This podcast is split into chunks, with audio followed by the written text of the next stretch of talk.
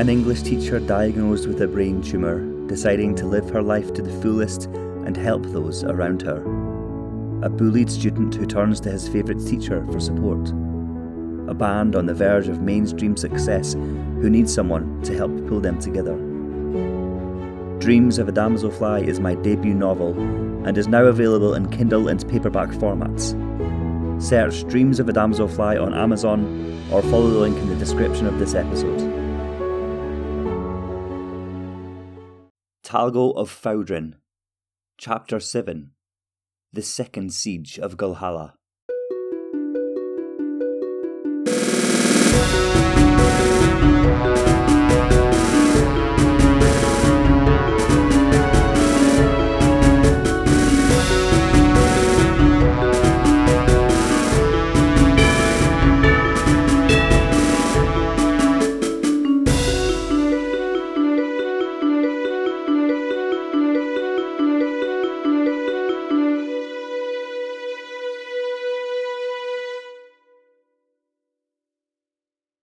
Dalsur! Oh, Dalsur Bluecloak, please wake! Talgo tries desperately to rouse the wizards, but it was no use. Jadir was calmer now, the winds had stopped completely, and the fires below no longer boiled but simmered, giving off a more pleasant warmth than before. Still, none of the wizards moved. They had all fallen with a grip on their staffs and now lay as still and lifeless as an autumn leaf. It hasn't worked, Talgo thought. They've killed themselves. The Jura have spoken. They will belong to nobody. Just then, Kilnor Whitecloak stirred. Greycloak might now have been a more appropriate name for him. His robes had been dirtied by his fall. Talgo, Kilnor groaned. Could you please fetch some water? Saying nothing, Talgo sprinted across the cavern to the wizard's bags and found the water skins. He rushed back to Kilnor with it. The wizards drank generously from it. The other wizards were coming to now. Talgo fetched more water for them and watched them drink deeply. They had a look of sheer fatigue. Did it work? Talgo asked. Are you now the masters of Jura? Masters, Ulmer Greencloak said. I never thought of it that way before, but I suppose you're right. Let me see.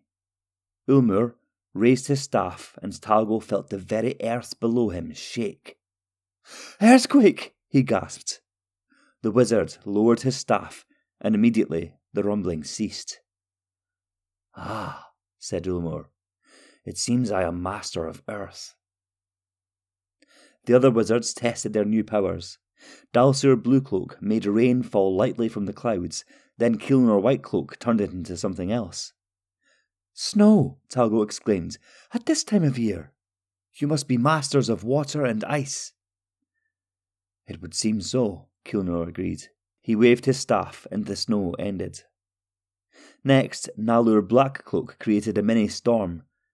He drew wind from the sky and held a small tornado in his hands before blowing it back into the air and making it disappear.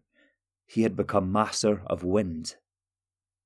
Finally, Jihur, knowing which Jura was left to him, stood at the edge of the volcano and commanded the very fires of Jadir to leap up and circle around the party. Talgo became frightened by this, hoping that the fire would not burn them by accident. Jihur stopped and gave a small smile. Master of Fire is what you'd call me, Talgo. Once the wizards had finished testing the Jura, they decided to spend the rest of the night where they were. It will be warm enough here with the fires of Jadir, Jihur said. And even if not, I could always make it a little hotter. No, thank you, said Dalsur. It's quite warm enough up here. They slept with no blankets.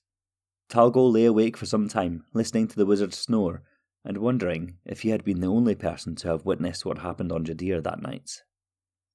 By river and lake, across grass and stone, never, ever think you are alone. The words circled around in Talgo's head as he finally fell asleep, his dreams haunted by hungry, grinning skurgs. If bones could shiver, Talgo's would have. When Talgo awoke, he found to his surprise that he'd slept longer than the wizards. He was roused by Dalsur Bluecloak, who smiled at him from behind his long white beard. Come, my boy, Dalsur said. It is past noon. We must make our way down the volcano, lest we spend another night surrounded by smoke and ash. Coming down Jadir was even harder than climbing up. Talgo's feet bent forwards in unusual ways, and now and then he'd step on a rock which would roll under his feet, nearly sending him tumbling into Jihur Redcloak and Nalur Blackcloak, who led the way. At least on the way up I was in control of my feet. Now I may fall without warning. Coming down proved quicker than climbing up, at least, and before long they reached the bottom of the volcano and found their horses happily grazing on the grass. Talgo was amazed they hadn't fled when Ulmer had created his earthquake last night. They rested before setting off, taking time to eat and drink water. Most of the water skins were running dry, and Talgo worried that there would not be enough left before the party reached River Ulmharon. Dalsur chuckled and refilled their skins with a wave of his hand. Certainly an advantage to us now, Kilnor remarked with pleasure in his voice. And look at you now, Dalsur. You appear to be delighting in these new powers you were so set against before. They set off, guiding their horses east. The wizards were weary, but the journey was filled with chatter. They discussed what they might do now that they controlled the Jura, and yes, even Dalsur Bluecloak spoke with excitement in his voice, though he reminded the others of the gravity of their situation. We must remember that the Jura come with great responsibility, he said. I, for example, must now make sure that the rain falls often enough for plants to grow. Yes, Ulmer Greencloak agreed, and I am now responsible for the shaping of the lands themselves. I foresee much foreign travel in our near future. The days passed quickly. Before long, the great volcano was out of sight, and the party passed River Ulmharon without stopping to fill their skins. At night, Jihur Redcloak started the fires easily with a simple wave of his staff over some wood. They did not even have to gather dry wood, for Jihur found that he could set alight nearly anything that was put in front of him. Spirits remained high among the wizards as they arrived at Lake Reenmos and continued east towards Gilhala, but Talgo felt a sense of fear taking over. He wondered what the Skurgs were planning. He had expected an ambush on the roads and felt confident that the wizards would fend them off easily and nobody would ask any questions of Talgo but the lack of any danger made Talgo feel very nervous, especially if they have been watching me. When they reached the furthest end of the lake, they turned north, and before long Talgo could see the white points of Gilhala Tower reaching into the sky. As they drew nearer, Talgo's sense of foreboding grew. When they reached the land around the tower, the wizards drew deep sighs of relief. There is nothing quite like the feeling of returning home after travelling many miles, Ulmer Greencloak remarked. He was interrupted by a foul voice. The wizards return with brand new powers. You shall die now. Gilhala is ours. And then the Skurg army appeared. The king had sent a much larger group this time. Talgo thought they must have numbered at least three hundred. They spilled out from nearby trees and shrubs, waving about the same mismatched and poorly made weapons that Talgo had seen before. Each one of them grinned like a mad thing. The wizards did not move. They stayed as still as rocks atop their steeds and looked on. Skurgs! Jihur Redcloak bellowed. His voice seemed louder than any normal man would manage. What are you doing here? Go back to the low hills now and we will spare your lives. The army of Skurgs erupted in hysterical laughter. Nalur and Kilnor drew their swords. Talgo reluctantly drew his too. Make way, vile cretins! Ulmer Greencloak shouted. I thirst for some Freymerian cider, and you're in my way. We shall leave when you are dead, said one Skurg, when bones are exposed and we are fed. I offer you one last chance, Skurgs, Jihur bellowed. Leave now, and you shall live to worship your vile king for more days yet. Remain here, and every one of you shall die. Once again, the Skurgs burst out with that wild sound which Talgo thought must have been their laughter. The archers bent their bows. The spear Skurgs and sword Skurgs' weapons glistened in the bright sunlight. The army of Skurgs began moving forwards. They were halted in their tracks when Ulmer raised his staff and commanded the grounds to shake beneath their feet. The grins on the Skurgs' faces disappeared and were replaced with looks of horror. Suddenly, a great chasm opened in the ground, swallowing up several skurgs who fell into the gaping hole with shrill screams and were never seen again. Jihur joined the fight by waving his staff and simply lighting the skurgs alight. They howled with fear and pain, many of them hurling themselves into the great chasm that Ulmer Greencloak had created. The skurgs that were left now turned and began to flee, but Kilnor stopped many of them by freezing them to the spot. It looked as though their bodies had actually turned to ice.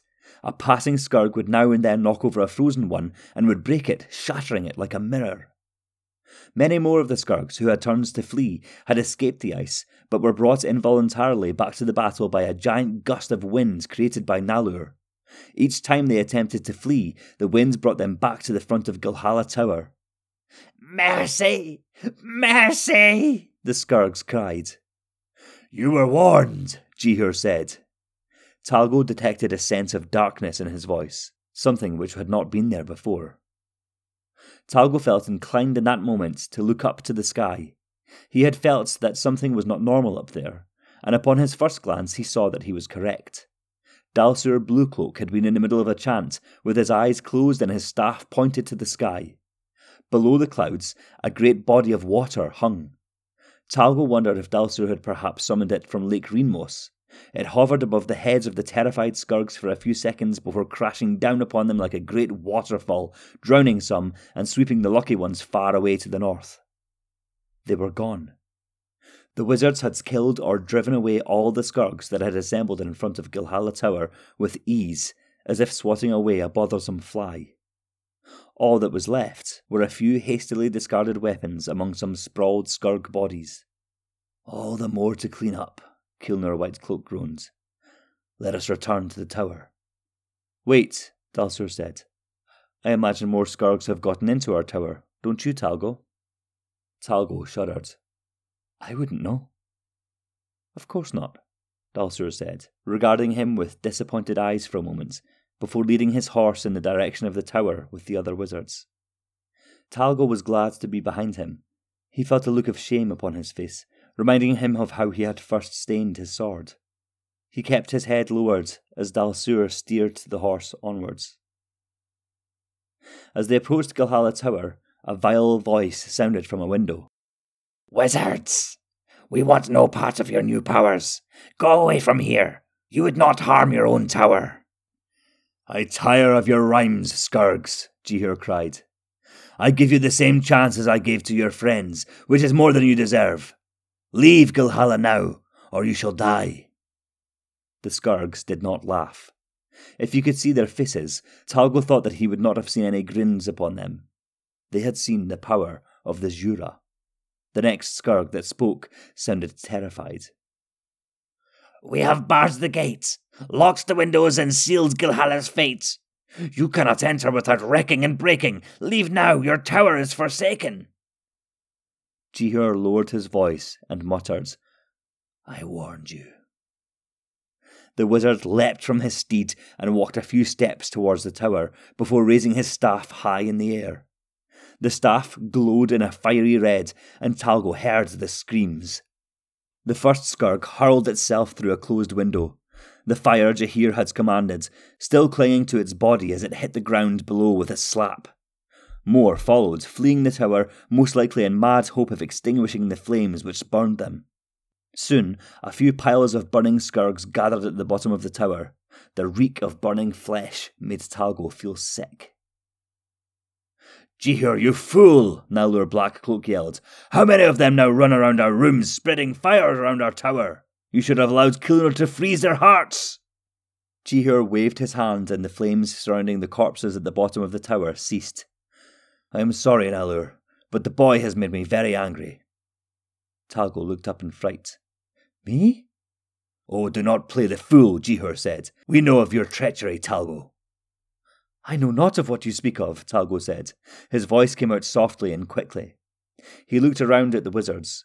They looked back with angry faces. Please, Ulmer, Kilnor, do you not believe me? Surely, Dalsur, you do not believe me a traitor? Dalsur did not look at Talgo with anger, but something much worse sadness. Get off my horse, Talgo, he said. Talgo drops down from the horse, falling backwards as he landed on the ground. When he picked himself up, he found the wizards still staring at him. We know of the Skurg that entered your room, Talgo, Ulmer Greencloak said. Talgo let a look of surprise fall upon his face. Do not think that we would know of such a thing. Many a Skurg has scaled the walls of Gilhala Tower. Only one has ever made it back down alive. Why did you let this one climb? Talgo asked. We thought you may have been in league with the Skurgs, Nalur Blackcloak said. We wanted to test you, to see if you would betray us. You did, as I thought you would. And you, Dalsur? Talgo asked.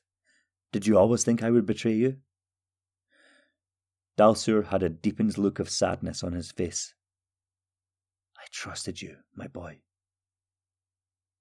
If there had been anything left in Talgo's heart to spare hatred, it would have been crushed. You told the Skurg of our departure, Talgo, didn't you? Kilnor Whitecloak demanded. Talgo said nothing. It is with regret, Jihur said, that we must now end our relationship with you, Talgo. And where will you send me? Talgo asked. I cannot go back to Foudrin, and I know nothing of the lands beyond Jadir. And what a great journey it is even to there. Then go south, Jihur said. Rejoin your skurgs, or live in Lake Reenmos, or go north and throw yourself into the sea. I care not. The words stung Talgo. How could the wizards treat him so? Wherever you go, Talgo of Foudrin, do not come back to Gilhala, Jihur said. You are hereby banished, never to return here. Now go. Get out of my sight. Jihur flung a bag of supplies at him, and Talgo looked up at Dalsur in one last hope. The blue wizards avoided eye contact. Once again, Talgo departed.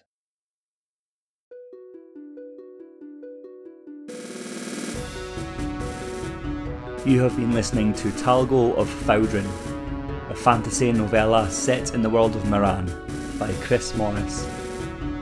Come back next week for the next chapter.